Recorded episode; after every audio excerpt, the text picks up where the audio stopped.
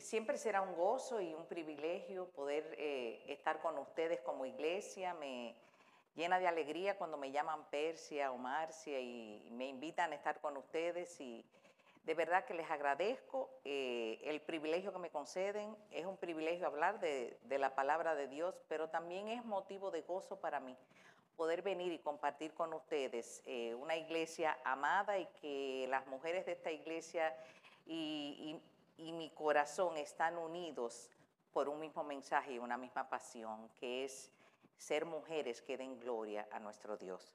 En esta ocasión me han invitado para que les comparta sobre el sufrimiento y pienso que en el tiempo que estamos viviendo es un tema que tenemos que venir a la palabra de Dios y aprender qué nos dice Dios del sufrimiento, porque ¿quién no está sufriendo en estos momentos? Yo, antes de comenzar, vamos a pedirle a nuestro Dios, que es el Dios soberano, que Él sea con nosotras, que sea conmigo, que sea con ustedes, que prepare nuestros corazones para ser consoladas y ministradas por su palabra. Vamos a orar. Buen Dios y Padre nuestro, te alabamos y bendecimos tu nombre, Señor. Eh, estamos tan agradecidas porque tú nos miraste, nos llamaste, nos escogiste y nos salvaste, Señor, cuando estábamos nosotras de espaldas a ti totalmente.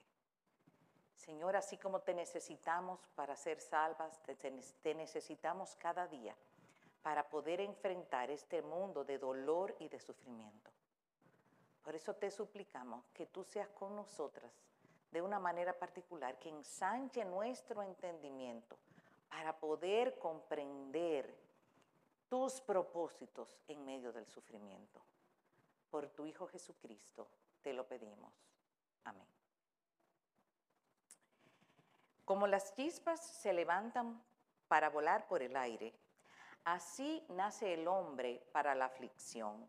Job 5.7. Un siervo de Dios definió el sufrimiento como obtener lo que no deseas cuando deseas lo que no obtienes. En esta vida todos tenemos aflicción. La vida está llena de pérdidas, de dolor, y la mujer verdadera no escapa al sufrimiento. Nuestro Señor Jesucristo nos aseguró que en el mundo tendríamos aflicción. Realmente no sé por qué seguimos sorprendidos, pero Cristo nos dijo en Juan 16, 33, en el mundo tendréis aflicción. La Biblia está llena de ejemplos de aflicción. De 1189 capítulos que tiene la Biblia, 1185 hablan o nos, o nos presentan sufrimiento, muerte o sus consecuencias. Génesis 1 y 2 y Apocalipsis 21 y 22 son la excepción. Nuestro Señor Jesucristo comprende el dolor y el sufrimiento no solo porque Él es Dios, sino porque Él mismo lo experimentó. Leemos Isaías 53, 6. Despreciado y desechado entre los hombres, varón de dolores, experimentado en quebranto, y como que escondimos de él el rostro, fue menospreciado y no lo estimamos. Cristo es descrito aquí como un varón de dolores experimentado en quebranto. Cristo experimentó incomprensión de sus padres, traición de Judas, el abandono de sus discípulos, rechazo de su pueblo y aún de su propia familia, dolor por la pérdida de un ser querido ante la muerte de Lázaro y los niveles más altos de estrés que el ser humano haya podido experimentar cuando se vio en Hexemaní porque no tenemos un sumo sacerdote que no pueda compadecerse de nuestras debilidades, sino uno que fue tentado en todo según nuestra semejanza, pero sin pecado. Hebreos 4:15. El Señor Jesucristo nunca minimizó el sufrimiento.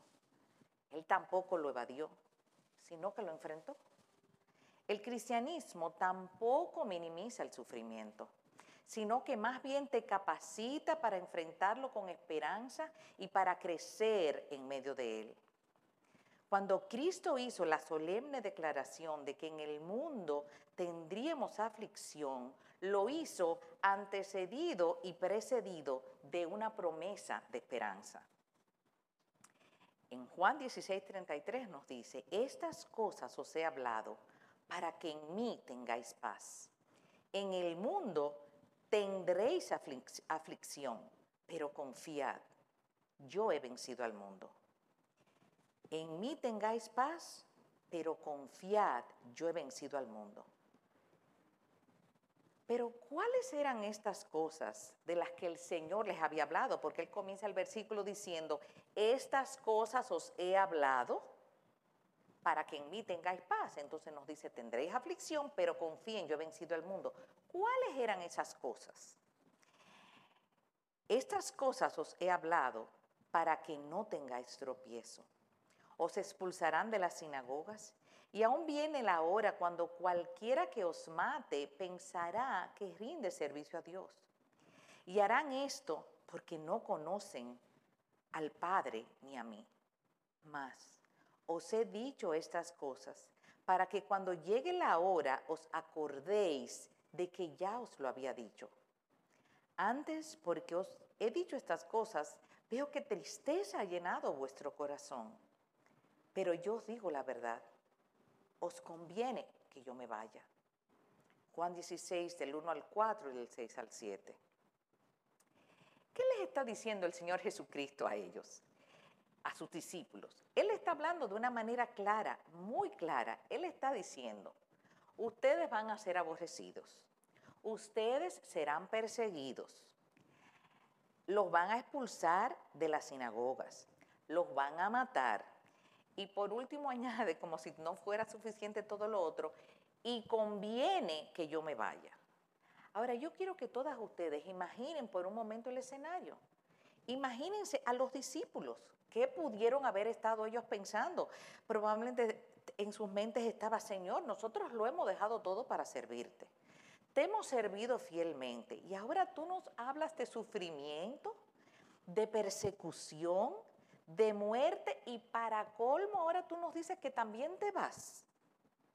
Los versículos 17 al 20, miren qué, hablaban los discípulos. Dice, entonces se dijeron algunos de sus discípulos unos a otros, ¿y qué es esto que nos dice? Todavía un poco y me veréis, y de nuevo un poco y me veréis, porque yo voy al Padre. Decían pues, ¿qué quiere decir con todavía un poco? No entendemos lo que habla. Jesús, que conoce los corazones, conoció que ellos querían preguntarle, que estaban confundidos y les dijo, ¿preguntáis entre vosotros acerca de esto que dije todavía un poco y no me veréis y de nuevo un poco y me veréis? Y oigan lo que les dice ahora, de cierto, de cierto os digo, que vosotros lloraréis y lamentaréis y el mundo se alegrará pero, y los peros en la escritura son maravillosos, pero aunque vosotros estéis tristes, vendrá ese momento que vuestra tristeza se convertirá en gozo. Y yo quiero preguntarle a ustedes, mis hermanas, ahora, ¿no es exactamente e, e, esa confusión que sintieron los discípulos lo que nos pasa a nosotras cuando estamos en medio del sufrimiento? Al igual que los discípulos nos confundimos, no entendemos y le preguntamos al Señor, Señor, ¿dónde estás? Te hemos servido fielmente. ¿Por qué todas estas circunstancias aflictivas tan fuertes en mi vida en este momento? El Señor nos responde con las mismas palabras que Él respondió a sus discípulos. Estas cosas os he hablado para que en mí tengáis paz. En el mundo tendréis aflicción, pero confíen, yo he vencido al mundo. ¿Qué nos está diciendo el Señor? Él no nos está prometiendo un camino libre de problemas y sufrimientos. Él dice, van a tener sufrimientos, van a tener aflicciones. Pero yo quiero que en medio del sufrimiento y de las aflicciones ustedes tengan paz, porque yo he vencido al mundo. Nuestro peregrinaje en este mundo es uno de dolor, y de muchos sufrimientos. Cuando nos centramos en nuestro sufrimiento, al igual que los discípulos, caemos en una crisis de fe. Pero cuando miramos a Cristo, entonces podemos encontrar paz, aún en medio del más grande sufrimiento. El sufrimiento, el dolor, la angustia son consecuencias directas del pecado en sentido general. Cuando Dios creó el mundo, hizo una creación perfecta. Adán y Eva vivían en plena comunión con su Creador, pero un día ellos decidieron desobedecer a Dios y con su desobediencia entró la maldición del pecado en el mundo y sus consecuencias. Es por esto, mis hermanas, que hoy sufrimos. Es por esto que hay dolor. Es por esta razón que hay enfermedades. Esta fue nuestra elección. Pero Dios, qué hermosos son los peros. Pero Dios, que es rico en misericordia, por su gran amor con que nos amó, aun estando nosotras muertas en nuestros delitos y pecados, nos dio vida juntamente con Cristo. Para esto apareció el Hijo de Dios, para deshacer las obras del diablo. Mientras los discípulos están turbados y confundidos, el Señor, con su paciente y tierno amor, al ver su corta visión, los enfoca y les da esperanza. Esa misma corta visión que tenemos tú y yo cuando estamos en medio de un problema, lo único que contemplamos es el sufrimiento y nuestra corta visión no nos deja ver todo lo que nos espera. Recuerden, el justo vive por fe, por lo que le espera. En este mundo, Él nos dijo, vamos a tener aflicción. El Señor le dijo, de cierto, de cierto os digo que vosotros lloraréis y lamentaréis y el mundo se alegrará. Pero aunque vosotros estéis tristes, vuestra tristeza se convertirá en gozo. Y la ilustración que el Señor le pone es impresionante. La mujer y, todas, y nosotras las mujeres, las que hemos parido, entendemos esta ilustración perfectamente. Dice, la mujer cuando da luz tiene dolor porque ha llegado su hora. Pero después que ha dado a luz un niño, ya no se acuerda de la angustia, porque el gozo de que haya nacido un hombre, por el gozo de que haya nacido un hombre en el mundo. También vosotros ahora tenéis tristeza, pero os volveré a ver y se gozará vuestro corazón. Y en aquel momento ya nadie les quitará vuestro gozo. En aquel día no me preguntaréis nada. El Señor está llevando la mente de sus discípulos aquel día. Va a llegar un momento donde vuestro gozo no les será quitado y ya no habrá necesidad de preguntas. Pero estamos aquí todavía. Por fe sabemos que llegaremos a ese momento. El Señor está trayendo los ojos de sus discípulos hacia el gozo que les espera. Y nosotras, mis hermanas, en medio de nuestra aflicción, en vez de preguntarnos, Señor, ¿por qué? ¿Por qué me está pasando esto? Miremos por fe al gozo que nos espera. Digamos, Señor, gracias por Cristo. Gracias porque Él vino para deshacer las obras de las tinieblas. Gracias porque esta condición de angustia y de dolor yo sé que no es para siempre. Pero mientras, Señor, ayúdame a ver tu mano. Ayúdame a ver tu mano en medio de esta, en medio de esta aflicción que no entiendo. Por favor, Señor, ayúdame a glorificarte. El mismo Señor Jesucristo nos fue un ejemplo de cómo enfrentar la aflicción. Hebreos 12.2 nos dice, puesto los ojos en Jesús, el autor y consumador de la fe, el cual, y esta es la parte interesante, todo es importante, pero la parte a la que quiero llamar vuestra atención Dice, el cual por el gozo puesto delante de él sufrió la cruz, menospreciando el oprobio y se sentó a la diestra del trono de Dios. Mis hermanas, por fe miremos hacia el gozo que está puesto delante de nosotras. Por la fe le miraremos a Él y al igual que Pedro, caminaremos sobre las aguas tempestuosas en que te encuentras en este momento. Las circunstancias podrán permanecer, pero no nos hundiremos, pues nuestros ojos estarán en aquel que prometió que siempre, siempre estaría con nosotras. Acerquémonos pues confiadamente al trono de la gracia para alcanzar misericordia y hallar, gracia para el oportuno socorro. Hebreos 4:16. Pues tengo por cierto que las aflicciones del tiempo presente no son comparables con la gloria venidera que en nosotros ha de manifestarse. Romanos 8:18. Dios es soberano en todo cuanto ocurre en nuestras vidas y esto incluye el sufrimiento.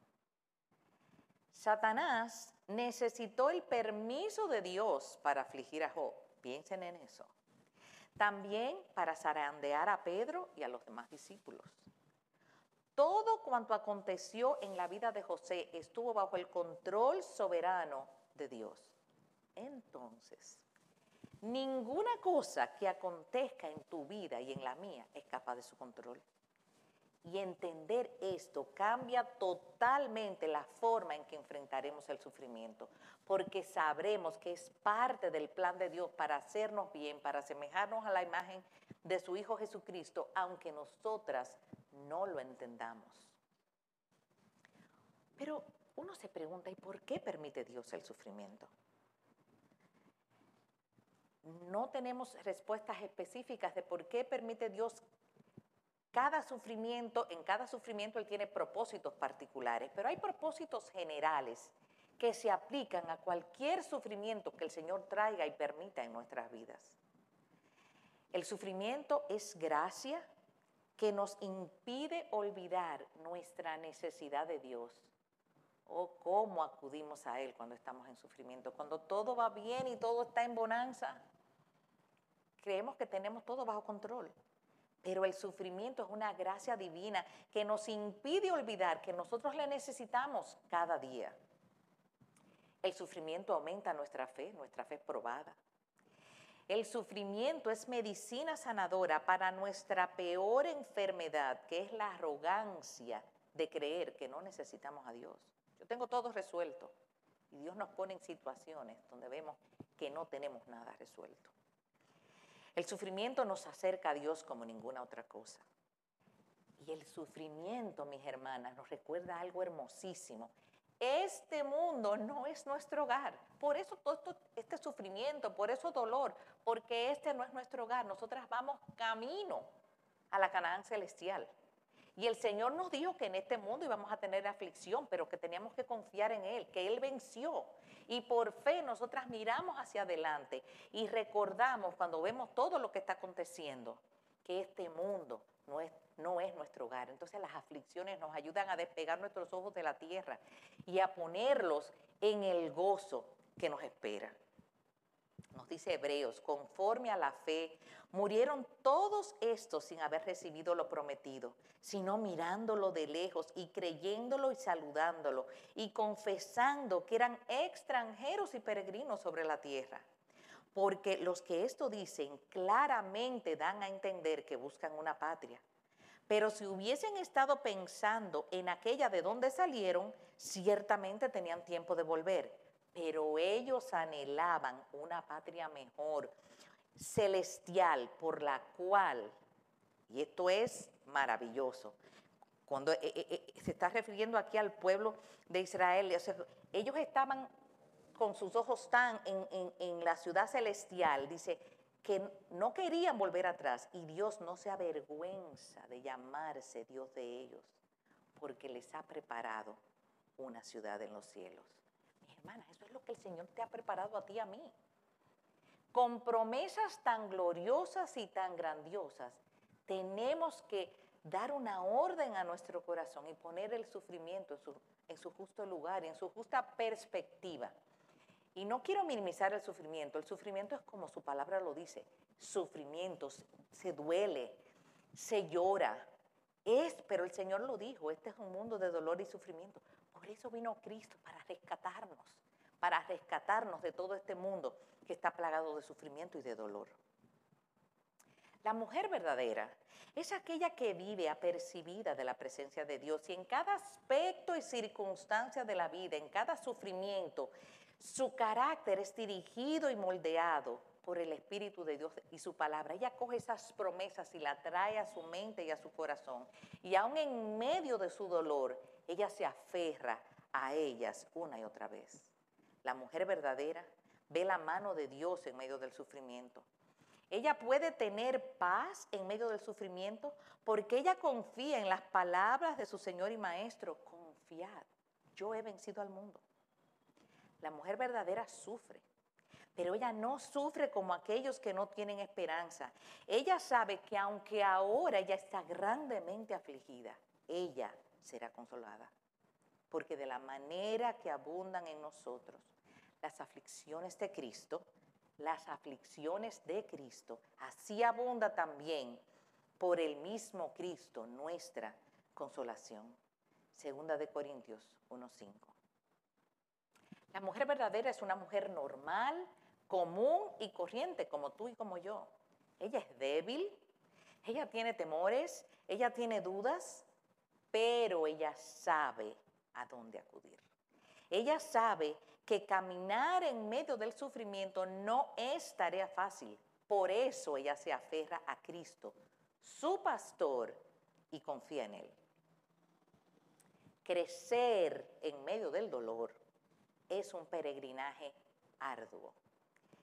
Este peregrinaje es ilustrado de una manera hermosa en una alegoría que se llama Pies de siervas en los lugares altos, con el personaje temerosa. Y voy a citar de la alegoría. Pongan atención porque es bellísima. Se cansada de vivir en el valle del temor, pero a la vez con temor de subir a los lugares altos, temerosa le pide al pastor acompañantes para su peregrinaje. Pero cuando estos acompañantes aparecen, ella se horroriza. El pastor las presenta. He aquí las dos guías que te prometí. Desde ahora en adelante serán tus compañeras y ayudantes. Miedosa las miró con temor. Sin duda eran altas y parecían muy fuertes, pero eran demasiado silenciosas y misteriosas. ¿Quiénes son ellas? preguntó. ¿Por qué no me dicen sus nombres? ¿Son mudas? No, ellas no son mudas dijo el pastor con mucha tranquilidad, sino que hablan un nuevo lenguaje. Es un dialecto que aún no has aprendido. Sin embargo, cuando viajes con ellas, poco a poco lo aprenderás. Son buenas maestras. Esta le dijo, señalando a la primera de los dos personajes, se llama Dolor. Y la otra es su hermana gemela, Sufrimiento. Pobre miedosa. Sus mejillas palidecieron y comenzó a temblar de pies a cabeza. Le parecía que se iba a desmayar y tuvo que agarrarse del pastor para no caerse. No puedo ir con ellas, dijo casi sin aliento. No, no puedo. Ah, mi señor y pastor, ¿por qué me haces esto? ¿Cómo puedo viajar en su compañía? Esto es muchísimo más de lo que soy capaz de soportar. ¿no podría estarme a gozo y a paz para que vayan conmigo y así me fortalezcan y animen en el camino difícil? Nunca pensé que me harías esto. Y rompió a llorar. ¿Gozo y paz? ¿Son esas las compañeras que escogerías para ti? Recuerda tu promesa de aceptar las ayudantes que yo te diera pues, pues, creíste que yo escogería las mejores guías posibles para ti. ¿Confiarás todavía en mí? Miedosa se estremeció. La opción le parecía terrible. El temor era lo único que conocía muy bien, pero dolor y sufrimiento siempre le pareció la cosa más aterradora con la que se podía encontrar. ¿Cómo iba ella a irse con ellas? Era imposible. Entonces miró al pastor y de súbito supo que no debía dudar de él. Mirándolo de forma lastimera le dijo, ¿crees que deseo volverme atrás? Ah, pastor, ¿a quién iré? En el mundo no tengo a nadie sino a ti. Ayúdame a seguirte aun cuando parezca imposible. Ayúdame a confiar en ti. No temas, miedosa, solo confía en mí. Te prometo que no serás avergonzada. Ven con dolor y sufrimiento. Y si no les puedes dar una buena acogida ahora, cuando vayas a lugares difíciles en los que no logres valerte por ti misma, por ti misma, pon tus manos en las suyas con confianza y ellas te llevarán exactamente donde quiero que vayas. Mis hermanas, el dolor y el sufrimiento son herramientas poderosas en las manos de Dios para atraernos a Él. Humillémonos, pues, ante Él. Primera de Pedro 5, 6 al 7 dice, humillaos pues bajo la mano poderosa de Dios para que Él os exalte cuando fuere tiempo, echando toda vuestra ansiedad sobre Él, porque Él tiene cuidado de vosotros. Pero, ¿y qué significa humillarse bajo la poderosa mano de Dios? O sea, en la práctica, ¿qué significa eso? es reconocer que esta gran prueba que me afecta, que puede ser un hijo que abandona el hogar y la fe, la muerte de un ser querido, la pérdida de un trabajo, el fin de una relación, el abandono de un esposo, una enfermedad, etcétera. Que esto, sea cual sea lo que me acontece, no escapa de su control. Es por la fe ver su mano invisible dirigiendo cada aspecto de mi vida para la postre hacerme bien. Y la fe es ejercitada porque yo sé que a la postre Dios va a tornar esto para bien, aunque yo no lo entienda. Es confiar en Él, aun cuando no entiendo ni me gusta la situación que está pesando sobre mí en este momento. Es hacer silencio ante Dios y esperar en Él es confiar en que Él cuida de mí y que me sacará de donde estoy cuando fuere tiempo. Es confiar en que Él me levantará con honor. Eso es humillarse ante el Señor.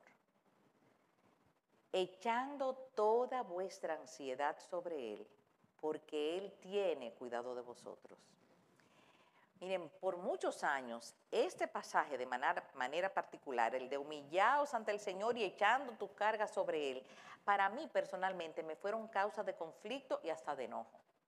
Recuerdo verme en situaciones donde yo quería, yo quería echar mis cargas sobre Él, pero la verdad que leía el versículo una y otra vez y yo decía, pero ¿cómo lo hago? No sé cómo hacerlo.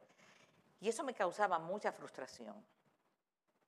Hace un tiempo, y en medio de una gran aflicción, Dios comenzó a hablarme de una manera muy especial a través de este mismo pasaje que en otras ocasiones me había causado tanta frustración. Tres palabras llamaron mi atención. Humillaos, que ya la vimos, y Dios me ministró llevándome a entender qué significaba ese humillarme ante Él en ese momento. Echando es la otra palabra y la tercera es Él. Vamos a ver echando. Echar mi ansiedad sobre Él, dice echando, no es una acción única de un momento y resuelto para siempre. Es más bien una acción diaria y continua, echando. Cada día, mis hermanas, cada día yo debo venir con mis cargas y mis preocupaciones y ponerlas en sus manos. Y durante el día el pensamiento y la, preocupación va a venir otra vez y preocuparnos no soluciona los problemas. ¿Qué yo voy a hacer? Las 50, 100, 300 veces al día que vuelve el pensamiento que me turba, volver a agarrar el pensamiento y ponerlo en las manos de Dios. Echando indica que es una acción continua, que continuamente yo voy a tener que estar cogiendo esos pensamientos, esas cosas que me están turbando y que escapan de mi control y ponerle en las manos de aquel que sí puede hacer algo por ellas. La pregunta es, ¿y cómo puedo yo echar esas cargas sobre Él? ¿De qué manera lo hago? Miren, y aquí está la clave. Cuando el Señor me mostró esto en este pasaje, en aquel día particular, mis ojos, mi entendimiento fue abierto de una manera particular. La clave, mis hermanas, no está en mis cargas, sino en conocerlo a Él, en meditar en Él. Dice, echando mis cargas sobre Él. El personaje principal es Él. Jamás, jamás podríamos echar nuestras cargas sobre alguien que no conocemos y mucho menos en alguien que no confiemos. ¿Quién entonces es ese Él en quien yo puedo echar mis cargas? Pongan atención, Él es aquel que dijo, sea la luz, y fue, porque su palabra es poderosa, y con Él solo decirlo es hecho. Él es aquel que trajo plagas atroces sobre egipcios y hebreos para mostrar su poder. Él es aquel que en algunas de las plagas hizo diferencia entre los egipcios y los hebreos para mostrar su cuidado especial por su pueblo. Él es aquel todopoderoso que, que, abrió el mar rojo para que su pueblo cruzara salvo y ahogó a los egipcios. Él es aquel que derribó los muros de Jericó. Y Él es aquel que dio a su Hijo unigénito para que tomando mi lugar yo hoy pueda ser llamada su hija. Entonces, con confianza puedo echar mis cargas sobre Él, porque Él es bueno, todopoderoso, omnisciente y Él cuida de mí. Cuando conocemos a Dios, cuando meditamos en Él, en su grandeza, en su poder, entonces esa paz que sobrepasa todo entendimiento inundará todo nuestro ser. Nuestras preocupaciones y ansiedades dejarán de preocuparnos, no porque hayan desaparecido, sino porque estarán colocadas en las manos correctas, en las manos de aquel que todo lo puede y que tiene cuidado de nosotras. Es glorioso pensar, mis hermanas, que el creador de todo cuanto existe, el dueño del universo, está dispuesta a tener una relación tan cercana y tan filial con todo aquel que viene a Él en arrepentimiento y fe. Es glorioso pensar que Él quiere cuidar de mí y cuida de mí. Es glorioso pensar que Él me ofrece una vida libre de ansiedad, no porque éstas dejen de existir, sino porque Él las llevará por mí la fe es ejercitada, ¿se dan cuenta?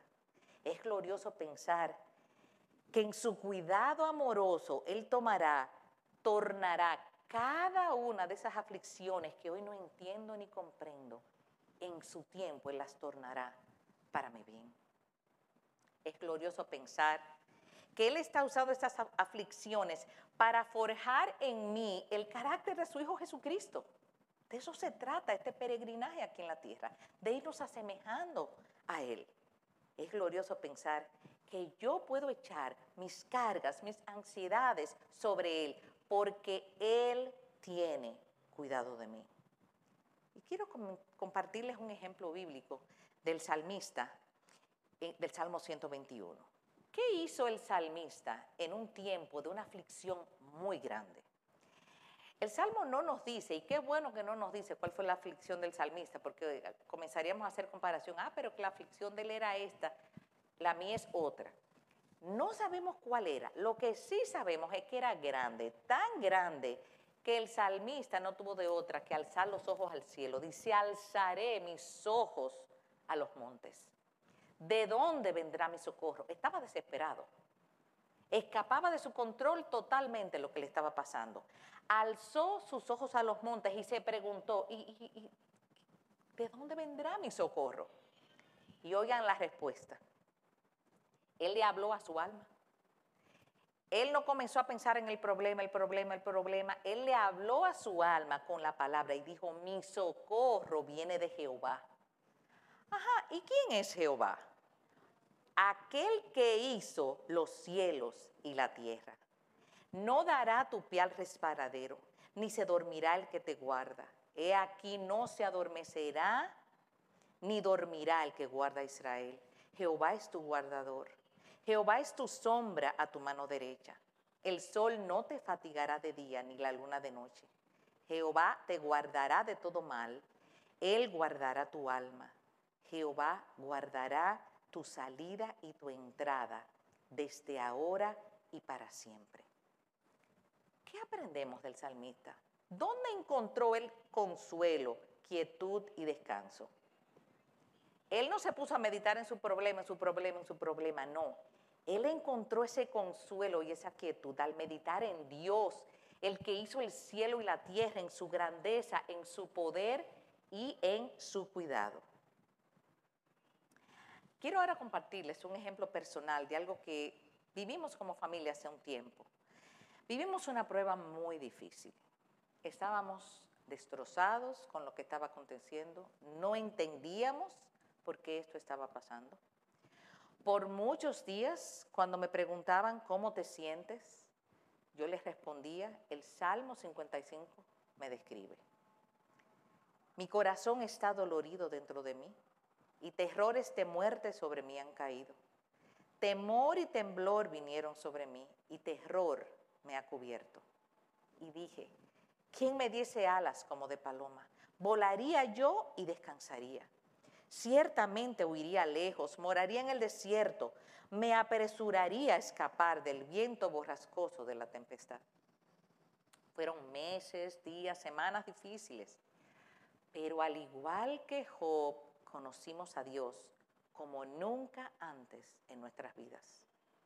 Llegó un momento que al igual que Él decíamos, Señor, de oídas te habíamos oído, pero ahora nuestros ojos te ven. Entendimos que cuando sufrimos no es porque Dios se ha alejado de nosotros, sino que más bien Él nos está atrayendo hacia Él. Ahora conocemos a Dios como nunca antes. Hemos conocido esa paz que sobrepasa todo entendimiento, aún en medio de la más grande aflicción. Hemos experimentado su presencia como la describe Isaías 43 del 1 al 5. Ahora así dice Jehová, creador tuyo, oh Jacob y formador tuyo, oh Israel. Y yo cuando leí este pasaje yo ponía mi nombre. Así dice Jehová, creador tuyo, Fanny, el que te formó. No temas, Fanny, porque yo te redimí. Yo te puse nombre nueva, tú eres mía. Cuando pases por las aguas, o sea que, que, vamos a pasar por las, aguas, yo, yo estaré contigo. ¿Y quién es yo? El que dijo sea la luz y fue la luz el que abrió el mar rojo, el que derribó los muros de Jericó, el que dio a su unigénito hijo. Él me dice, yo estaré contigo. Y si por los ríos no te anegarán. Y cuando pases por el fuego, o sea que vamos a pasar por el fuego, y estábamos pasando por el fuego, no te quemarás, ni la llama arderá en ti. Porque yo, Jehová, Dios tuyo, el Santo de Israel, soy tu Salvador. A Egipto he dado por tu rescate, a Etiopía y a Seba por ti porque a mis ojos fuiste de gran estima, fuiste honorable, y yo te amé. Daré pues hombres por ti y naciones por tu vida. No temas, Fanny, porque yo estoy contigo. Del oriente traeré tu generación y del occidente te recogeré. Y mis hermanas, pongan sus nombres. La palabra es viva. La palabra es para ti y para mí. Ahora bien, ¿cómo fue que llegamos a este descanso y a experimentar esta paz, siendo que al principio estábamos derribados en medio de la aflicción que nos rodeaba. ¿Es que variaron las circunstancias? Sí, estas variaron, pero para peor, lo cual evidenció más a nuestros ojos la presencia de nuestro Dios como un poderoso gigante sosteniéndonos en medio de la más grande aflicción. Y el pasaje que Dios usó personalmente conmigo para hacerme seguir adelante fue primera de Pedro 5 del 6 al 7. Humillaos pues bajo la poderosa mano de Dios para que Él os exalte cuando fuere tiempo. ¿Cómo lo hago? Echando toda vuestra ansiedad. ¿Sobre quién se la ha hecho? Sobre Él. ¿Y quién es Él? El Todopoderoso. ¿Por qué? Porque Él, el Todopoderoso, tiene cuidado de ti, tiene cuidado de mí es consolador. La palabra, la palabra es lo que nos consuela en medio de la más grande aflicción. Le dije al Señor, Padre, ni entiendo ni me gusta esta dolorosa prueba, pero me humillo ante, ante ti, sabiendo que esto no escapa de tu gobierno soberano y que tú lo has permitido para la postre hacerme bien. recuerdo que hubo días que cuando alguien me preguntaba, ¿cómo estás? Solo podía responder en silencio ante Dios.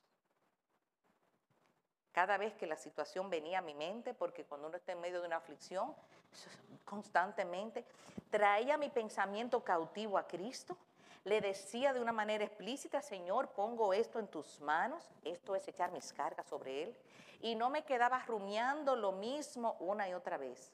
¿Y qué hacía entonces?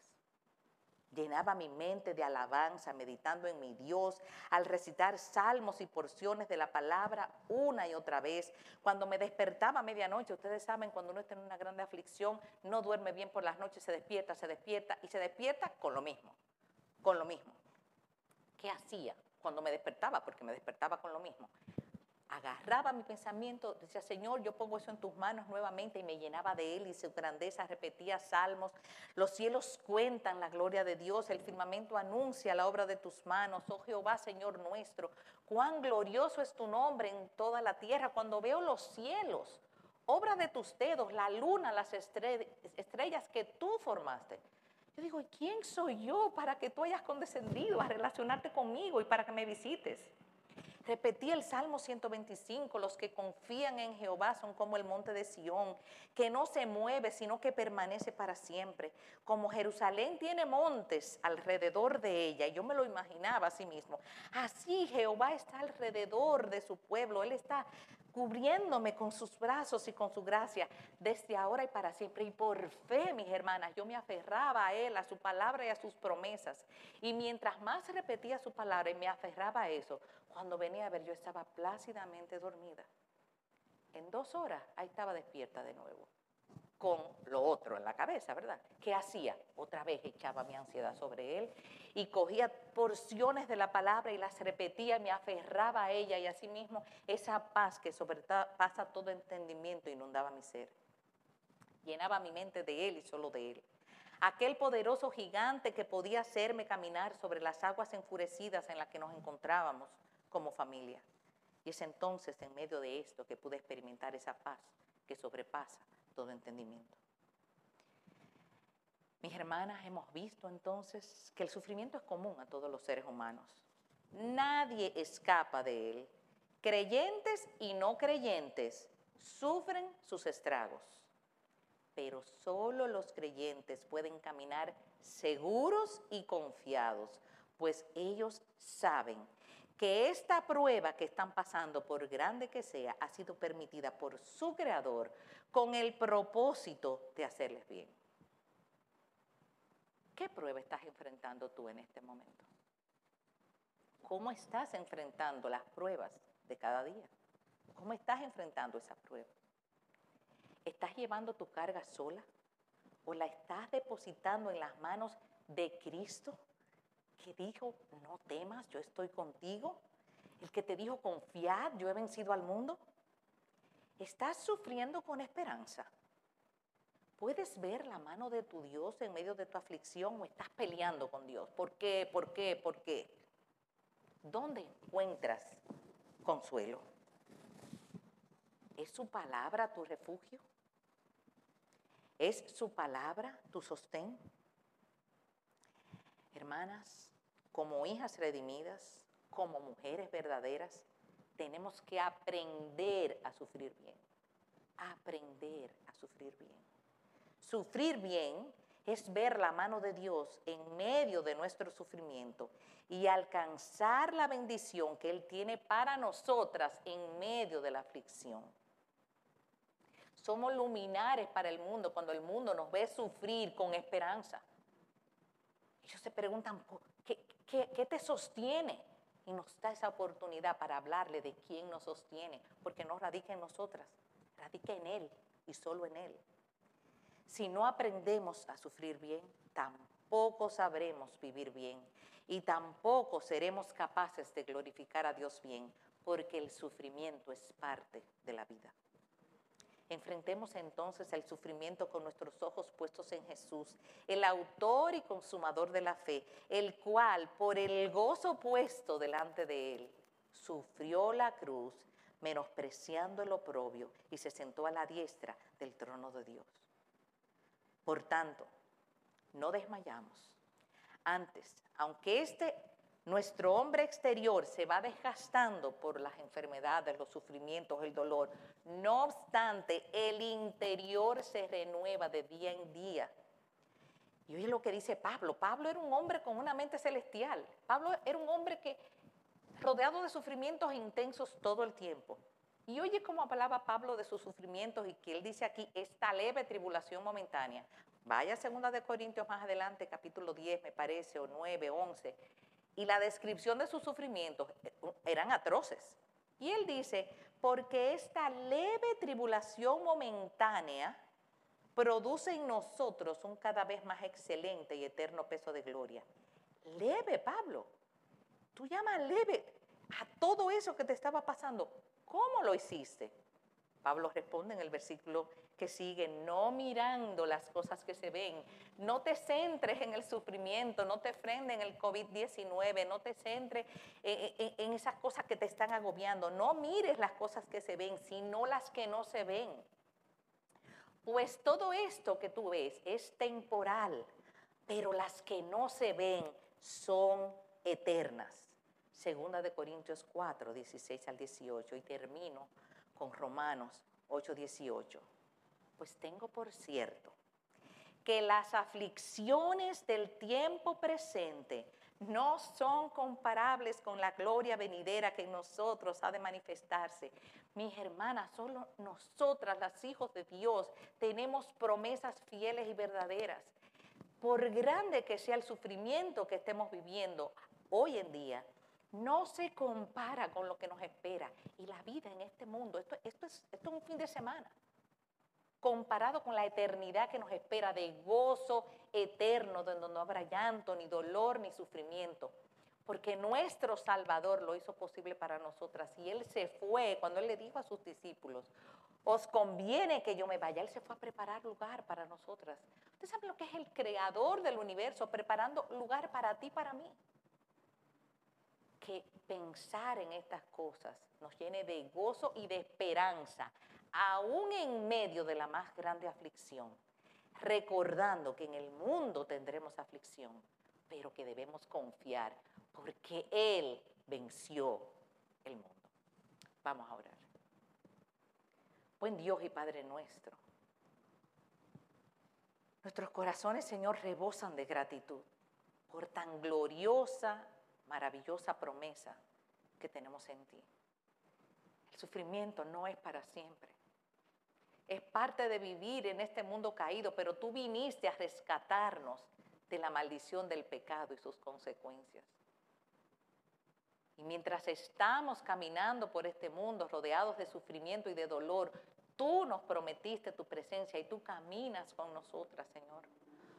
Oh Padre, pero mira que nuestra fe es débil y con frecuencia cuando estamos en medio de sufrimiento y de dolor, quitamos nuestros ojos de ti, igual que Pedro, comenzamos a hundirnos porque centramos nuestra vista en las circunstancias. Oh Padre, ayúdanos a mirarte a ti, ayúdanos a meditar en ti, en tu grandeza, en quien tú eres. Mientras más meditemos en ti, más comprenderemos que no hay razón para temer, porque tú tienes cuidado de nosotras. Padre, pero hasta para esto te necesitamos. Señor, separadas de ti nada podemos hacer sé con nosotras y consuela a cada mujer que está pasando por un valle de dolor en este momento. Ayúdala a que ponga sus ojos en ti y solo en ti. Y que meditando en ti, en tu amor y en tu poder, pueda experimentar, en medio de su grande aflicción, pueda experimentar esa paz de Dios que sobrepasa todo entendimiento. Por tu Hijo Jesucristo lo pedimos. Amén.